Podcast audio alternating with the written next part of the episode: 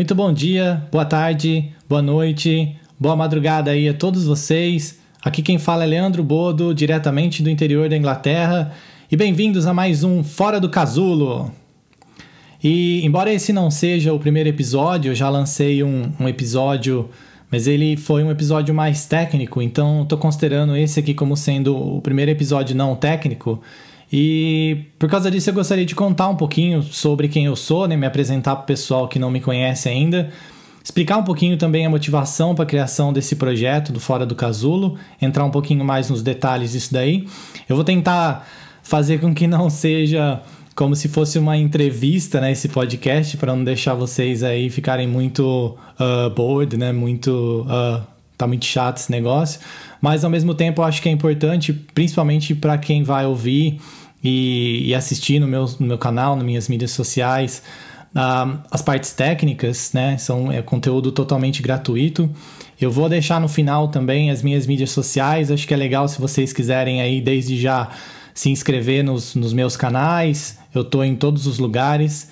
E também subscrever aqui no podcast para me seguir, que sempre que estiver saindo um novo episódio, você vai receber aí no seu dispositivo. Beleza? Bom, como eu falei, eu sou Leandro Bodo, eu morava no interior de São Paulo, de volta lá quando eu morava no Brasil. E basicamente meu primeiro emprego eu trabalhei como analista de qualidade numa usina.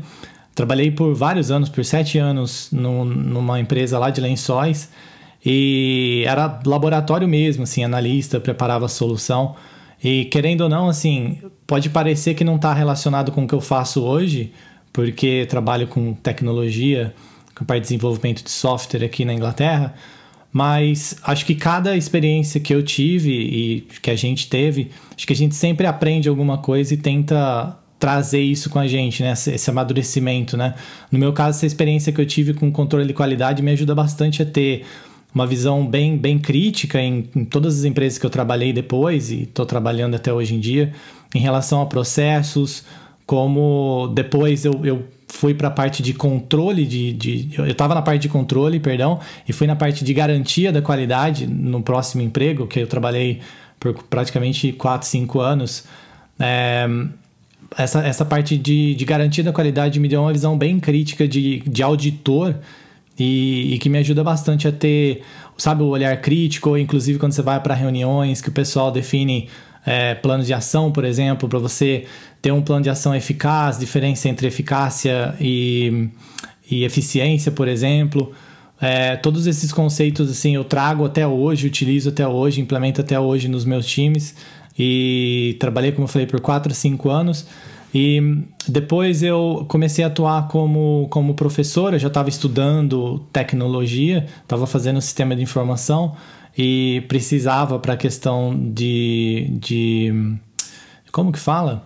Quando você está terminando um curso, você precisa fazer tipo estágio, isso. E aí precisava fazer algum tipo de estágio. Eles aceitavam essa questão de instrutor, então eu trabalhei por quase 2 anos como professor de tecnologia, ensinava linguagem de programação, eu lembro que eu dei aula de Ubuntu também, parte de Linux, ensinei um pouquinho de PHP, de Excel avançado também, e enquanto eu trabalhava, dava essa aula e trabalhava na usina, na parte de garantia da qualidade, e já estava estudando tecnologia, e eu recebi uma proposta para mudar para a cidade de Ribeirão, onde eu comecei realmente a atuar, a trabalhar na tecnologia. Isso foi em 2010, e eu fui contratado como desenvolvedor, como garoto de programa, que a gente brinca, né?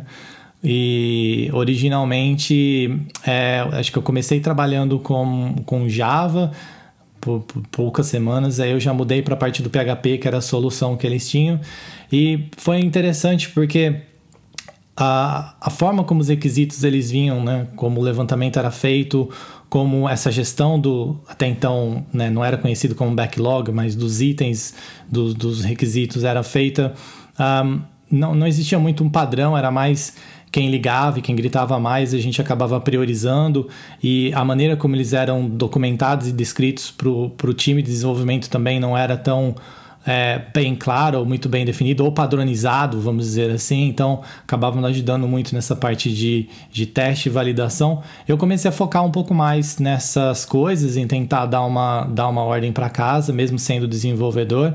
E, obviamente, que a empresa viu isso e aí abriu meio que uma chance de eu me tornar um analista de negócios. E aí eu comecei a focar um pouco mais nessa parte do business, saí um pouco da parte de programação. Então eu fiquei como programador bem por um período bem curto de tempo. Se eu não me engano, deve ter sido 6 meses, 8 meses, mais ou menos.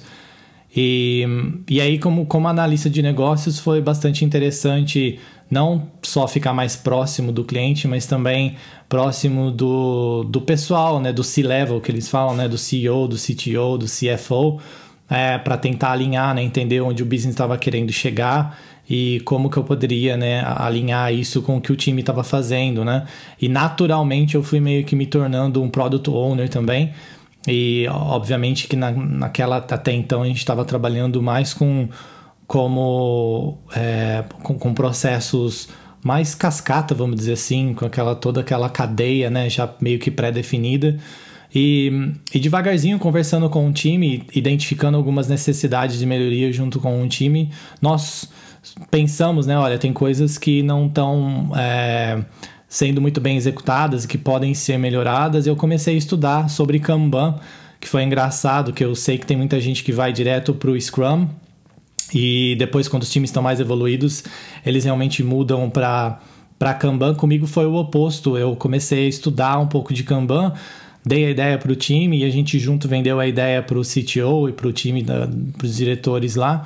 Eles gostaram da ideia e no começo eu não queria nenhuma ferramenta, eu queria usar um quadro físico mesmo para as pessoas irem lá, os desenvolvedores, e realmente fazerem a mudança dos post-its fisicamente para entender essa questão de fluxo, para entender essa questão de work in progress, enfim, e a importância de realmente catar fisicamente e mover, né, de uma coluna para outra para ver, né, o post-it saindo da parte do planejamento até realmente ser entregue para o cliente.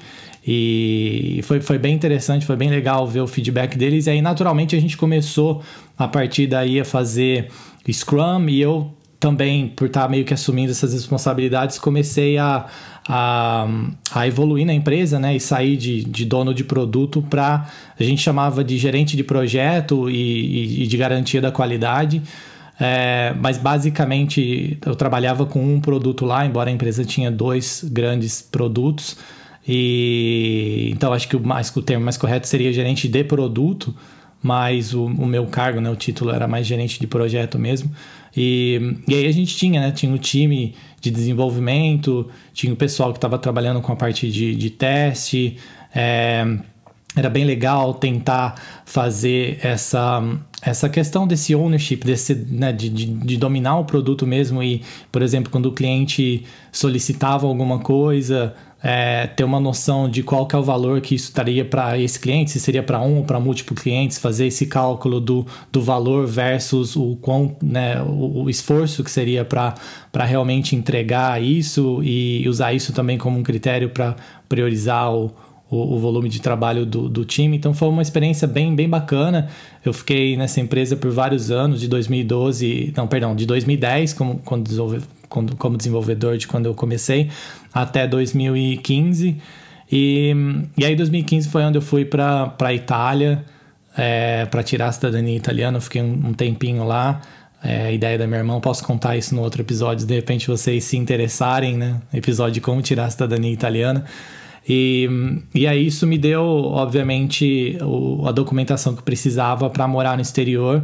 E a partir daí, quando eu já saí de lá, já estava com a ideia realmente de vir para a Inglaterra, por ser um país de língua inglesa. Eu infelizmente não falo italiano, então sou meio italiano, meio fajuto, a gente brinca, né?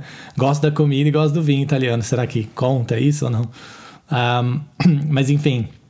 E aí eu comecei a trabalhar aqui, né, na Inglaterra. Trabalhei por uma empresa por um período muito curto de tempo, como gerente de projetos, e depois eles acabaram decidindo, por fazer o time, eles falam redundante aqui, que seria basicamente acabar com o time, terceirizaram a parte de TI, acabou mandando todo mundo embora. Aí eu tive que procurar um emprego numa segunda empresa, também atuei como um gerente de projeto, essa durou um pouco mais, deu, acredito que um ano e meio, e não, chegou a dar um ano, 10 meses, um ano, e era basicamente a mesma estrutura. Foi interessante, depois eu posso comentar mais detalhes se vocês quiserem, especificamente da experiência. Eu não quero ficar esse episódio inteiro só contando, como eu falei, né, para ser como se fosse uma entrevista, só para dar uma visão geral aí, né, da experiência que eu tive, né. Mas enfim, aconteceu a mesma coisa, era uma empresa financeira que trabalhava na parte de Foreign Exchange, que é basicamente troca de dinheiro. Então ele tinha os aplicativos e os serviços dele, que vocês podiam comprar, por exemplo, você tem dólar, você quer comprar libra, ou vice-versa, ou comprar euro, enfim, mandar remessa de dinheiro para fora, eles trabalhavam com isso. E aí aconteceu a mesma coisa, eles mandaram a parte de todo mundo de TI embora, terceirizaram a parte de TI, ficaram focados realmente na parte de serviço financeiro, que era o forte deles, ao invés de ficar focando na parte de tecnologia. E aí em 2017 eu acabei mudando, né? Mudando mais ou menos em maio, para essa empresa que eu estou trabalhando agora, que é uma agência digital. E aí eu sou contratado como, eles chamam de Technical Product Owner, e aí depois eu fui promovido para Senior, que é uma mistura de dono de produto com um Scrum Master.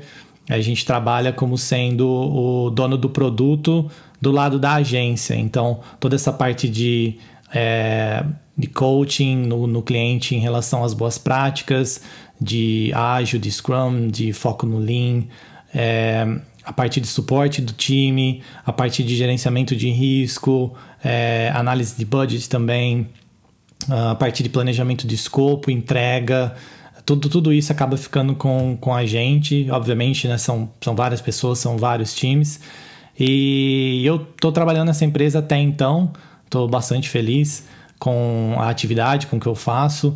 E no começo do ano agora eu fechei uma parceria com a Uni Ágil da Ana, um abraço para a Ana se estiver ouvindo aí, que proporcionou, né, a divulgação de um curso que eu fiz, que é do Product Backlog Professional. Depois tem os links, aí eu vou deixar os links aqui na descrição para quem se interessar, mas a ideia do curso, ele foi um MVP, então por enquanto ele tem alguns módulos que estão focados mais na criação do backlog, e eu já estou trabalhando na parte do preparo para entrega, que seriam outros módulos que vão cobrir coisas como definição de pronto, definição de preparado, tudo que você precisa fazer para preparar para a entrega.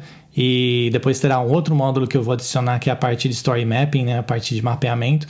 E obviamente quem comprou o curso na Uni Ágil do Backlog Professional, e pagou o preço que está agora, por exemplo, vai receber esses módulos totalmente de graça. E obviamente que à medida que eu for adicionando esses módulos, ele vai ficando, né, mais caro, porque vai ganhando mais corpo, e até a gente realmente fechar o pacote do Backlog Professional. Então, vou deixar mais informações aqui para quem se interessar no link desse site. Então eu tô com esse projeto do curso, estou trabalhando aqui, morando no interior da Inglaterra.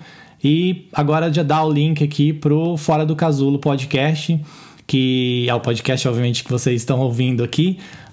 Tô gravando um vídeo também, eu sei que por experiências passadas e também por ser ouvinte de podcast e de YouTube, que tem bastante gente que gosta de assistir no YouTube e prefere acabar até ouvindo no YouTube enquanto está fazendo outra coisa do que fazer o download do podcast. Então tô dando essa opção também.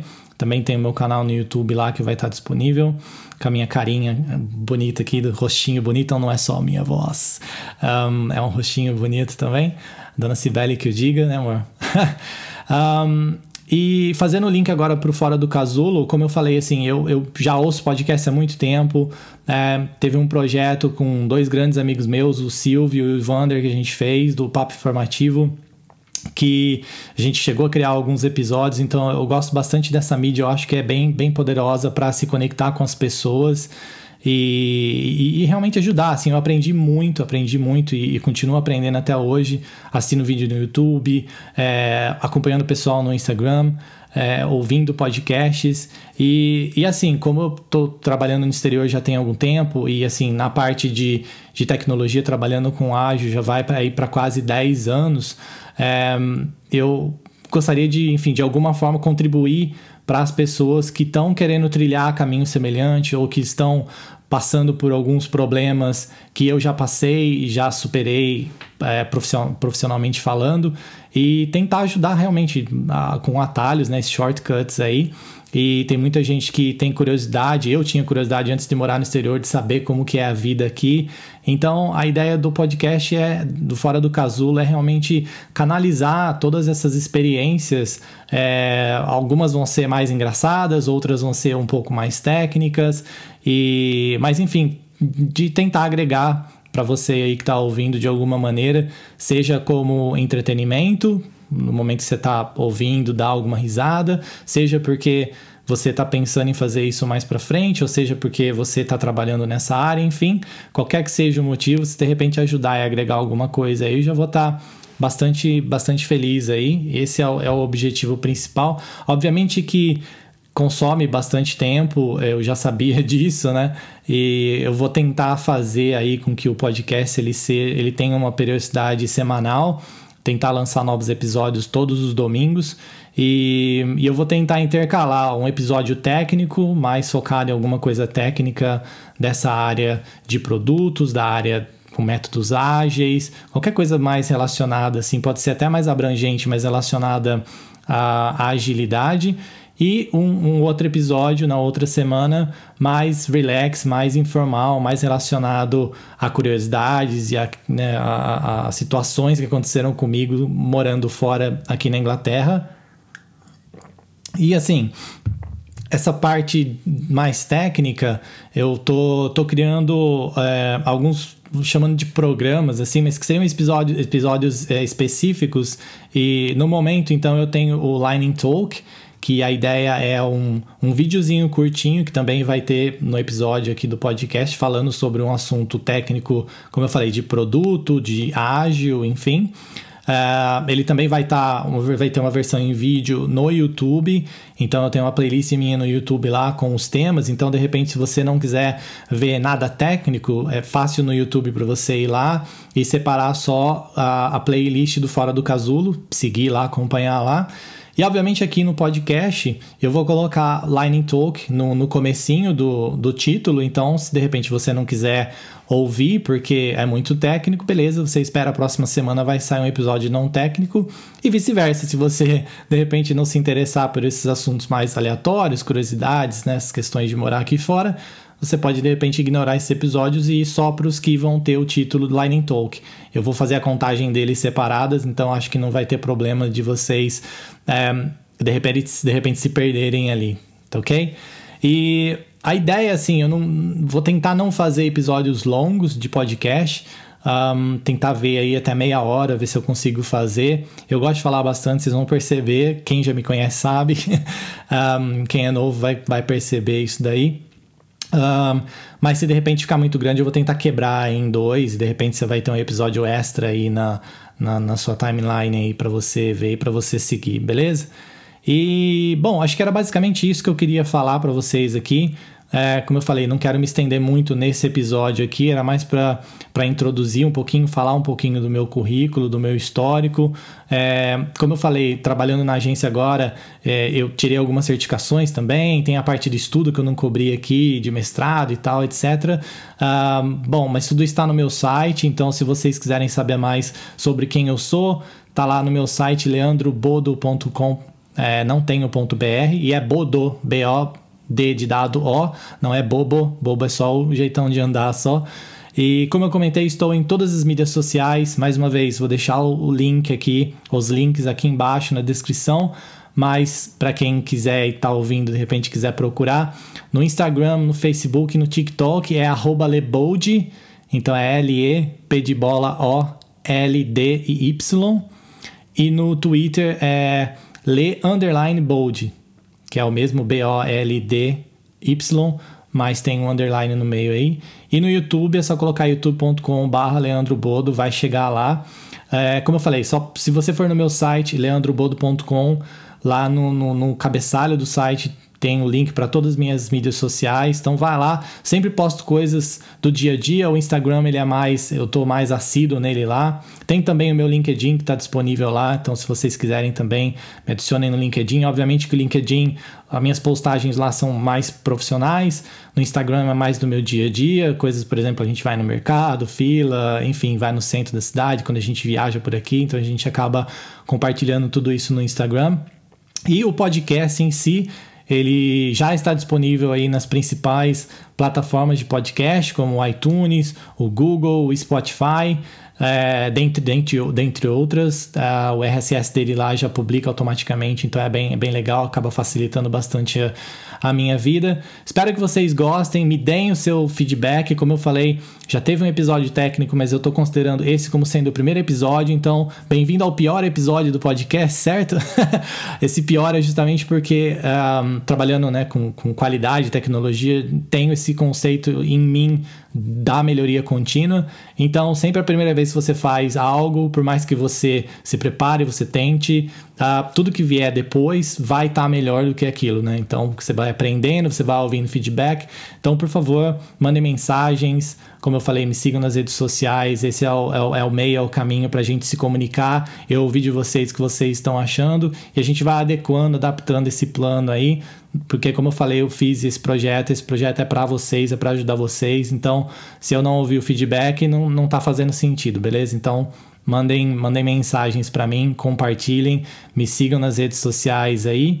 E é isso por hoje. Espero que vocês tenham gostado. Espero que vocês tenham uma próspera semana aí. E é isso aí, beleza? Abração, tudo de bom. Tchau!